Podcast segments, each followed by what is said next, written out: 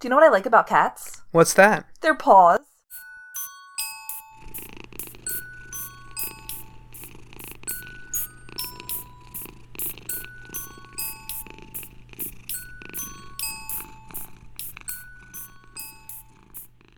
Welcome to Meowcast, a podcast about cats.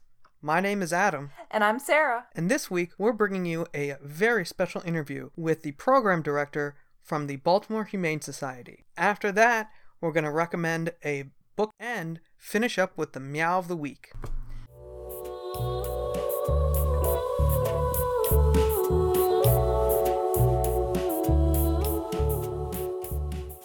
I spoke with Katie Dixon from the Baltimore Humane Society, and she told me what the Humane Society does and what her role is there. So our shelter's been around since 1927. Uh, we're a private nonprofit, so pretty much what we do is we accept dogs, cats, certain smaller animals like rabbits and guinea pigs. Pretty much our goal is to place them, of course, into forever homes. Uh, we do offer several services here to the public, like low cost spay neuter. We have a pet cemetery. Um, we offer bereavement counseling for those who are dealing with the loss of a pet. So we try to look at ourselves as definitely like a resource for those whether they're looking to adopt or, or needing to surrender. And what my role is, is I'm the shelter program director, so I'm pretty much in charge of the shelter portion of our operation. She shared with me how she got started. Um, I've been here about seven and a half years. Um, I was primarily working with equines, um, and I was always interested in the rescue field. I worked for a horse rescue. Um, I adopted a dog at a young age that I just fell in love with, and I'd always had an interest in working in shelter. So just kind of stars aligned, and there happened to be an open position here that I started off and kind of worked my way up through different positions. Oh, that's great. That Yeah. sounds like so much fun. Next, I asked her how many animals come through the shelter annually.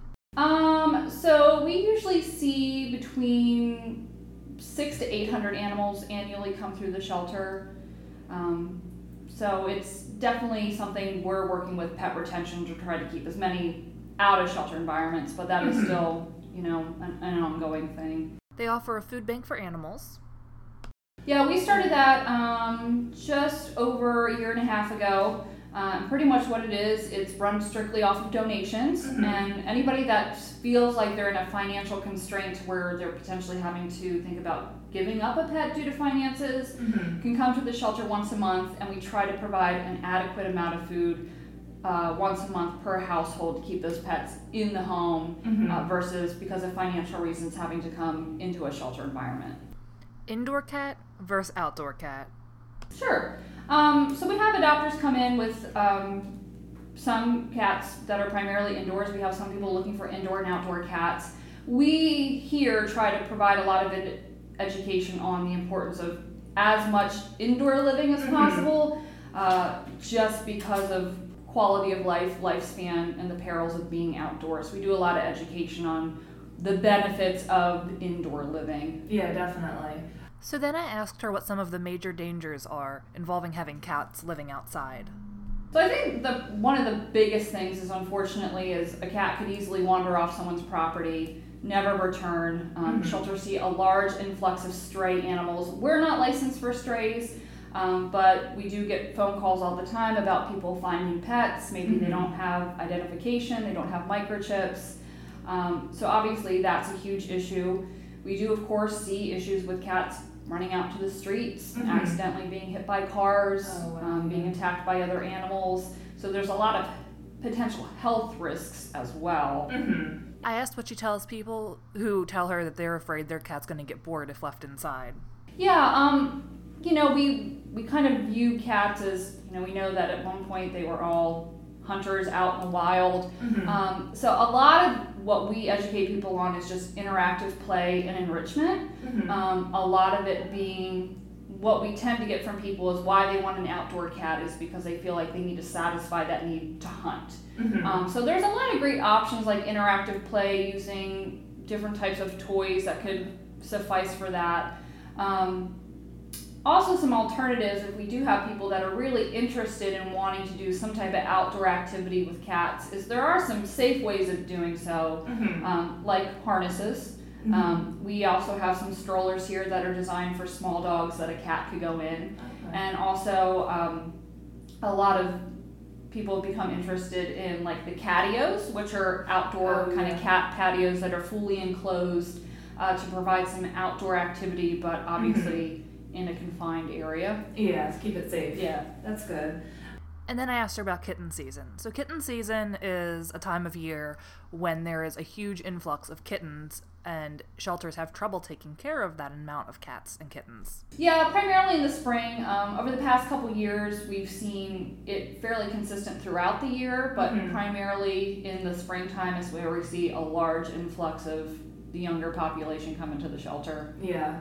To help prevent kitten season, spaying and neutering is of the utmost importance. Oh, absolutely. Yeah, I mean, I would say probably a good 99% of the litters that we have come in are considered unwanted litters, meaning that Mm-hmm. there was not an intention for that litter to actually happen, and it did, Yeah. and then an owner is left with, you know, two to six, seven kittens that they need to Mhm. find placement for.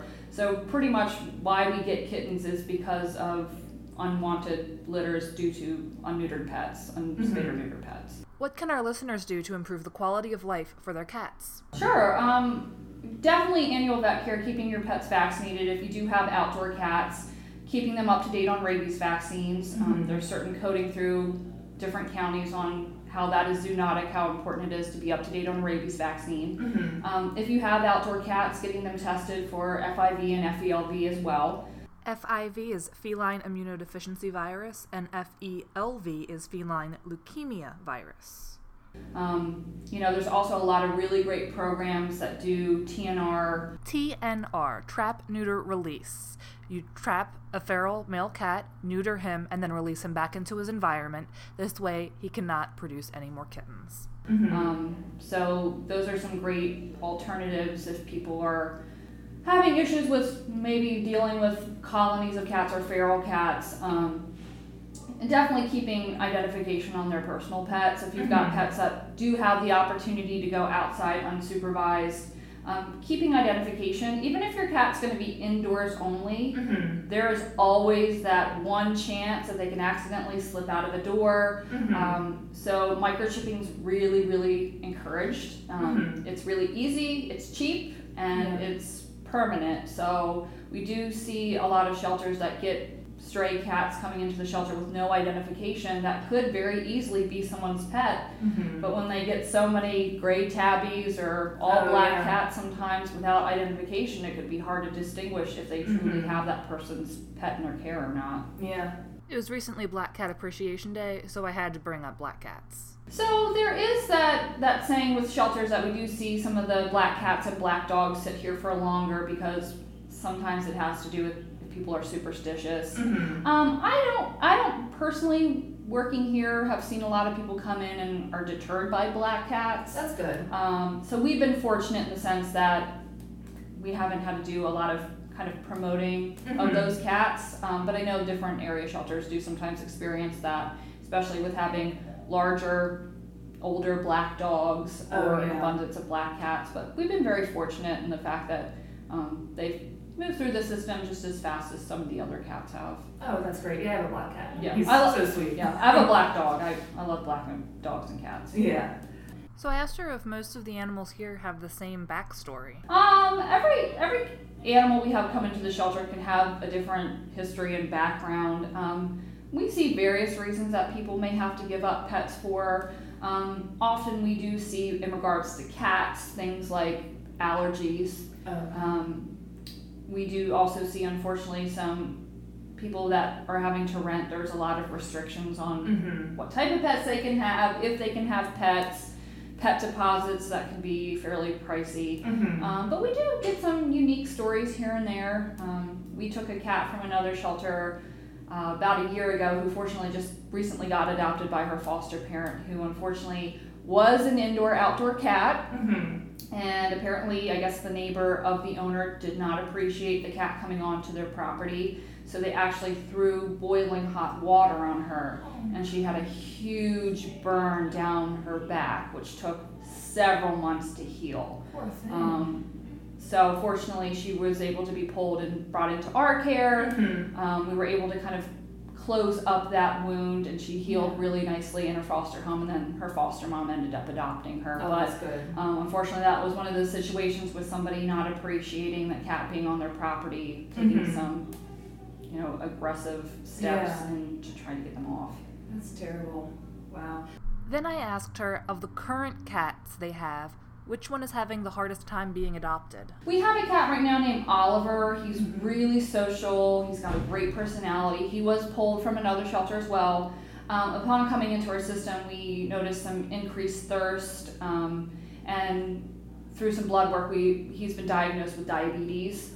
So he does get insulin twice a day. Um, so that can sometimes be a little bit of a deterrent to some of our adopters. Yeah. Insulin can be costly. Um, we really want him out of the shelter environment because, of course, with a medical condition like that, the stress of a shelter environment is not going to help any type of medical case. No. Also, with insulin, we need to make sure that it's um, regulated between dosage. So, Mhm. with the staffing schedule and things, some days that varies. So, if he could be in a home to where it's very regulated, ideally stress free, Yeah. that's going to be a huge benefit. But he's got a wonderful personality. He's really Mhm. social, very vocal.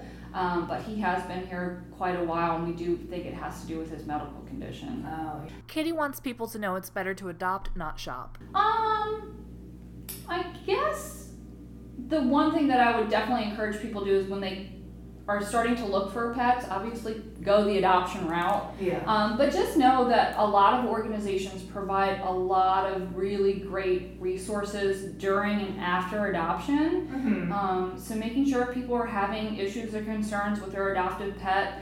Our shelter, we feel like we're kind of a support team for our adopters. So if they're having behavioral issues, we're here for guidance. Um, so we want to make sure people coming in have a really great experience. We build that relationship to where we can really help them grow with their pet. And we really do want people to come in and, and experience having a new family member. It can be really exciting, really fun. Yeah. Um, shelters can be intimidating environments to some people, so we do want to make sure that when people come in, it's you know it's a really pleasant experience. They feel like they've got support. mm-hmm. You can find information about the Baltimore Humane Society in multiple locations, and a link to their website will be in our show notes. Yeah, our website definitely is the best resource, which is bmorehumane.org. It has information on adoptions, surrenders, all of our services, how to donate, how to be a volunteer. Um, if people aren't in a position to adopt, we always need volunteers to come in and just spend Mhm. time with our animals. Um, we also have a Facebook page as well, so we utilize that. It's Bmore Humane, and we'll do a lot of postings of our promotions, our adoptable pets Mm-hmm. if we're in need of certain donation items, so that's a great resource as well. Or just stopping into the shelter, just Yeah. talking to the staff. Okay, great. Well, thank you so much. Yeah, no problem. Thank you.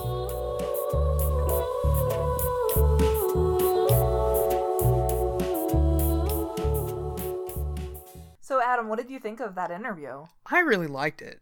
I thought it was really great how much the Baltimore Humane Society does, not just for cats, but for all animals that they bring in. I agree. And what about Oliver? He sounds like a pretty special cat. Oliver is so cute. The pictures you brought home are just so fantastic. And we're going to link to some of them in our show notes. But Oliver is a domestic short hair mix. He's six years, eight months old, and he is a really lovable guy.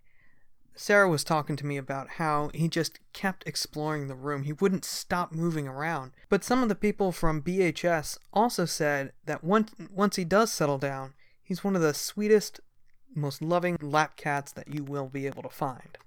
He's a purr machine, and I can tell you that when when I met him, he was so loud. I was like on the other side of the room at one point, and Katie picked him up, and I could hear him purring. He would be a great cat to think about for adoption if you can handle the special needs of his diabetes. Exactly. So, Adam, I, I think you have a book that you wanted to tell us about this week. Yeah, this week we've got kind of a funny book. It's called Cat vs. Human by Yasmine Surovec, Surovec, and the book is actually based off a web, web comic that she does. It's kind of like the oatmeal, uh, but very focused on uh, this one person's experience with cats. And it's got some really funny comics in it uh, that anyone who is a crazy cat person can relate to. Yeah, I really like it, and you, I love how like there's you can always see like at the end of a lot of them like just covered in fur. Yeah, it's it's a really great book. It's not that expensive. It's about ten. We bought it for about ten dollars. You could probably get it for even less. Uh, and it's not a slow read at all. I mean, it's you know, it's just a bunch of comics, so you can pick it up, put it down, um, read it for five minutes, or read it cover to cover. Yeah, however you want to do it. Um, and we're gonna have a link to the Amazon for this book on our uh, description. Again, it's called Cat vs. Human, and you can also check out Yasmine Surovec's newest comics at catvshuman.com.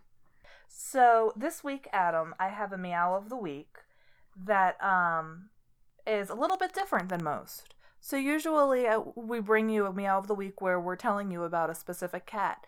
This meow of the week is talking about 22 cats. This is a BuzzFeed article called 22 Cats That Are Prettier Than Any Human Being Could Ever Be. Yes. And I mean, a lot of cats are already very pretty, Yes. but this one, but these cats take the cake. They do. So there's this one here. He's a white cat with blue eyes. Looks like he's Oh wearing God. eyeliner. He is so pretty. But I think this one might be one of my favorites. Number two, everyone. You got to pull up this website and look at this with us. We're gonna have it in the show notes, of course. Yes. So it's an elegant guy right here. He looks like he's got leopard spots. He's gorgeous. Um, Oh, this one that fluffy.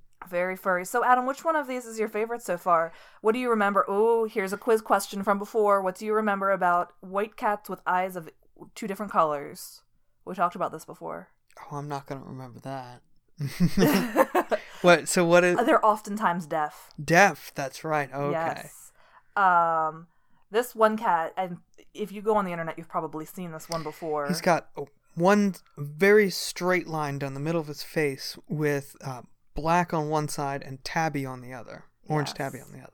Um, beautiful black cat is on here. Um, I know you don't like the hairless cats as much, but this one was a pretty gorgeous one. Yeah. Um, and I think that they, I've never met a hairless cat before, but I think that it would be fun to meet one. Um, I see. m- Number ten has got a tiara on. yeah. So number ten is the princess that her family, I'm sure, treats her as. Um, Now I am very partial to fluffy cats. Some of these Maine Coon looking kitties, I think, are the best ones. Yes, I love fluffy cats, cats with big eyes, cats with little eyes.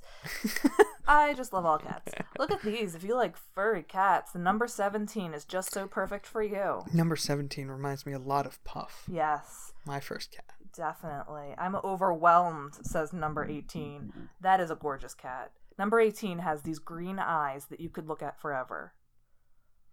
Aw. Number nineteen looked like he's about to hunt something. Yeah, number 19 is getting ready to hunt, I think. And then that is quite the belly to rub on number 20. Her belly goes on for a while. Yeah. Now I have been torn on Scottish folds for a while Mm-hmm. because, well, I think their their ears are cute. They look a little deformed to me. Yeah, well, no, they're actually, I believe, bred that way. Oh, okay. So, but there are, I, I believe I've heard there are health concerns with Scottish folds. So that's definitely something we should look into and we can talk about. Yeah, sure. Um, and then number 22 says, let's hope we're all reborn as cats, which I think is hysterical because, Adam, I'm always saying, I hope that I am lucky enough to be be reborn as a cat. Absolutely. A loved house cat, to be more specific. Well, I think we would all be so lucky. Yes. So, thanks for tuning in this week.